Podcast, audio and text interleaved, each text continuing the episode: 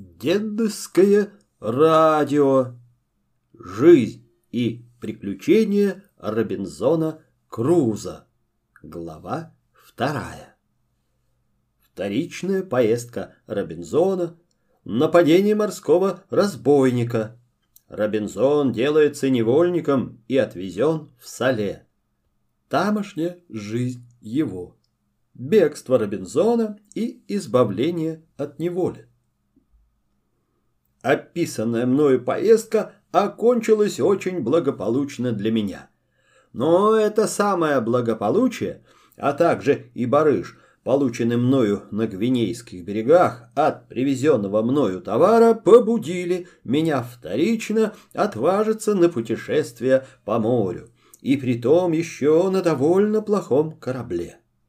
В эту поездку я не имел прежнего счастья, и мне пришлось испытать превратности судьбы.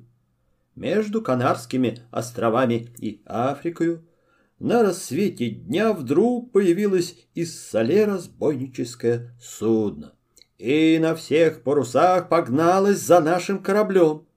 Хозяин корабля, видя эту погоню, заблагорассудил, что лучше и безопаснее будет убежать от разбойников, нежели им сопротивляться потому что разбойническое судно было хорошо вооружено и имело многолюдный экипаж.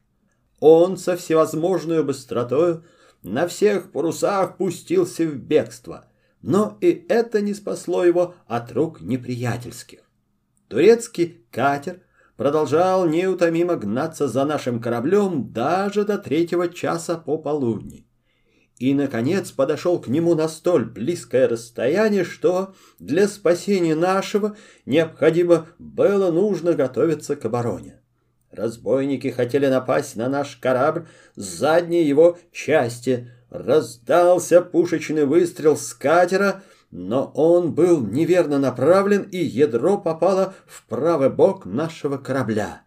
На этот выстрел мы отвечали залпом из восьми пушек — Началась сильная, обоюдная перестрелка как из пушек, так и из оружия, и продолжалась довольно долгое время. Перевес битвы был на стороне разбойников, и они в числе шестидесяти человек бросились на наш корабль и порубили на нем все мачты и корабельные снасти. Как ни храбро мы сопротивлялись, но должны были покориться силе Корабль наш сдался, я и все находившиеся на корабле сдались пленниками и отвезены были в Сале. Может быть, что кто-нибудь из читателей подумает, что меня ожидала горькая участь в этом плену. Но тот очень ошибется в этом предположении. Здесь мне была жизнь довольно хорошая и свободная. Правда, мне было не очень-то приятно сделаться из купца и вольного человека рабом и пленником. Но, однако, меня не отправили на продажу вместе с другими моими товарищами в столицу марокского императора. Начальник разбойнического судна оставил меня при себе для разных прислуг ему. Новое положение мое, хотя и было довольно сносно, но все-таки не очень нравилось мне – и я стал думать о побеге. Я предполагал, что хозяин мой непременно будет меня брать с собою на разъезды по морю. Я мечтал, что разбойник рано или поздно, но попадется какому-нибудь европейскому кораблю, испанскому или португальскому, и что тогда я получу свободу. Но случилось не так, как я надеялся. Хозяин мой никогда не брал меня с собой в море и не встречался ни с какими испанскими и португальскими суднами. Я оставался в неволе и принужден был сидеть дома, обрабатывать землю в садах пирата и смотреть за всеми хозяйствами его. Когда же катер возвращался из моря домой, мне надлежало спать на нем в каюте и сберегать его. Проводя ночи в этой каюте, я часто думал о побеге, но сколько не придумывал к этому средств, все они оказывались или весьма неудобными, или совершенно невозможными. Если бы у меня был товарищ, который знал бы английский или немецкий язык, то мы с ним вдвоем могли бы как-нибудь привести в исполнение это предприятие. Сам же я один не осмеливался ни на какое предприятие и таким образом должен был провести целые два года в неволе и не иметь никакой надежды на свое избавление. Наконец представился мне удобный случай к побегу. Хозяин мой, к его несчастью, а к моему счастью, не имея денег для вооружения своего катера, не выезжая долгое время в море, оставался дома. Надобно заметить, что он был страстный охотник до рыбной ловли. Теперь, поневоле прекратив войну с людьми, он вознамерился воевать с рыбами и по нескольку раз в неделю выезжал на боте в море и ловил рыбу. Я и еще один молодой араб были его всегдашними спутниками. Этот араб был очень искусен и проворен в рыбной ловле, и хозяин наш имел к нему столько доверия, что иногда посылал его одного со своим родственником на рыбную ловлю. Однажды мы втроем, то есть я, хозяин и араб отправились в море ловить рыбу. Было тихо и ясно. Но вдруг глубокий серый туман облег нас и так был густ, что мы не могли уже видеть берегов, хотя от них отъехали только на небольшое расстояние. Целый почти день мы ловили рыбу, а когда туман несколько рассеялся, мы, к удивлению своему, увидали, что отдалились от берега на целую милю. Поспешно принялись мы грести веслами, чтобы скорее добраться до дому, потому что начал подниматься ветер, и на небе появились тучи. Хотя мы благополучно возвратились на твердую землю, но чрезвычайно голодные и усталые. С этого самого времени наш хозяин никогда не выезжал на ловлю без компаса и съестных припасов.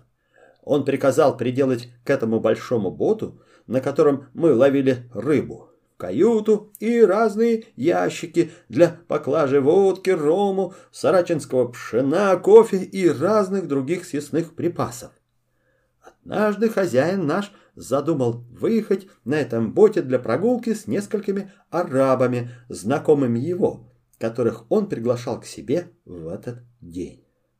Ожидая гостей, он велел запастись множеством разных припасов, взять три ружья, несколько фунтов пороху и свинцу, чтобы ему с гостями можно было стрелять птиц, когда рыбная ловля им наскучит. Все это по приказанию его было снесено на бот и положено в разные ящики. Долго ждал пират своих гостей, наконец получил от них известие, что они не могут быть у него в этот день. Тогда он велел мне ехать в море с его родственником и молодым арабом и прибавил. «Смотри, постарайся больше наловить рыбы, потому что у меня сегодня будет ужинать много друзей моих». Я решил воспользоваться этим случаем и избавиться от плена. Я спросил у сродника хозяйского позволения положить на бот короб с сухарями и несколько бутылок со свежей водой. «Не смей, — говорил я ему, — прикоснуться по законам Востока к явствам моего господина. Но что же я буду есть, если мы, по несчастью, опять далеко удалимся от земли?» Я также советовал ему взять с собою два ружья и пороху со свинцом, чтобы можно было на море настрелять птиц. Он, не подозревая меня ни в чем, исполнил мое желание. Сверх этого я тайно снес в каюту бота топор, несколько воску, веревок и прочее, что только мне попалось под руку. Наконец мы отправились в море и на расстоянии одной мили от гавани начали ловить рыбу. Я уговаривал араба отъехать еще далее, потому что тут мало водилось рыбы. Араб послушался, и мы отплыли на такое расстояние, что уже не видно было гавани. Сродник пирата находился на передней части бота и любовался морем. Я отдал молодому арабу весла, а сам подошел к сроднику моего господина, показывая вид, что ищу чего-то. Он стоял задом ко мне. Я схватил его за ноги и бросил в море. К счастью, Мюле, так звали его, плавал как рыба. Он скоро вынырнул из воды и подплыл к борту. Убедительно просил меня, чтобы взял я его на борт. Я взял ружье и, прицелясь в него, сказал.